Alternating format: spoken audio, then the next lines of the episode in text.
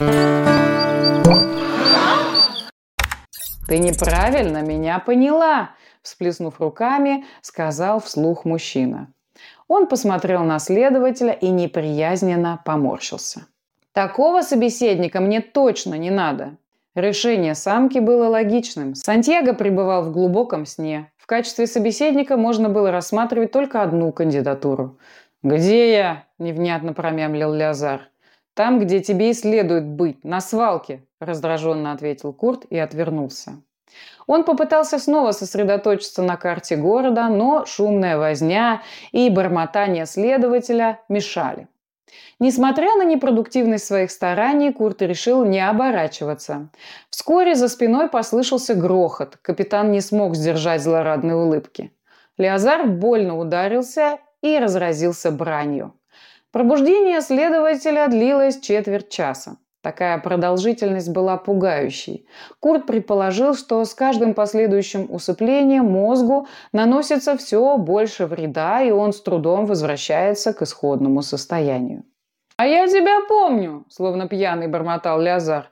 «Ты ресов выродок с длинным языком!» Леозар захихикал, словно безумный, и снова упал на пол. Не в силах находиться в обществе обезумевшего следователя, Курт решил, что пора отправляться на поиски сообщников. Сделав копию карты города с внесенными поправками, мужчина встал с кресла. «А ну-ка, стой, ты арестован!» С трудом стоя на ногах и все еще посмеиваясь, промямлил следователь. Курт прошел мимо, намеренно задев неадекватного военного плечом. Тот отлетел в сторону и, поддавшись инерции, сделал круг.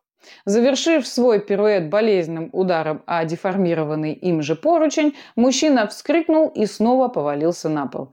«Ты мне за это ответишь, песчаная крыса!» – комично прокричал Лязар. Мужчину позабавило придуманное прозвище. Он еще несколько раз повторил «песчаная крыса» и громко засмеялся. Сопровождаемый бурным весельем следователя, Курт покинул верхний ярус и направился к люку. Без какого-либо сожаления капитан покинул свой корабль и, огибая ржавые громадины, побрел в сторону тоннеля. На этом написанная часть книги заканчивается. Остается только ждать, когда ее допишу и опубликую.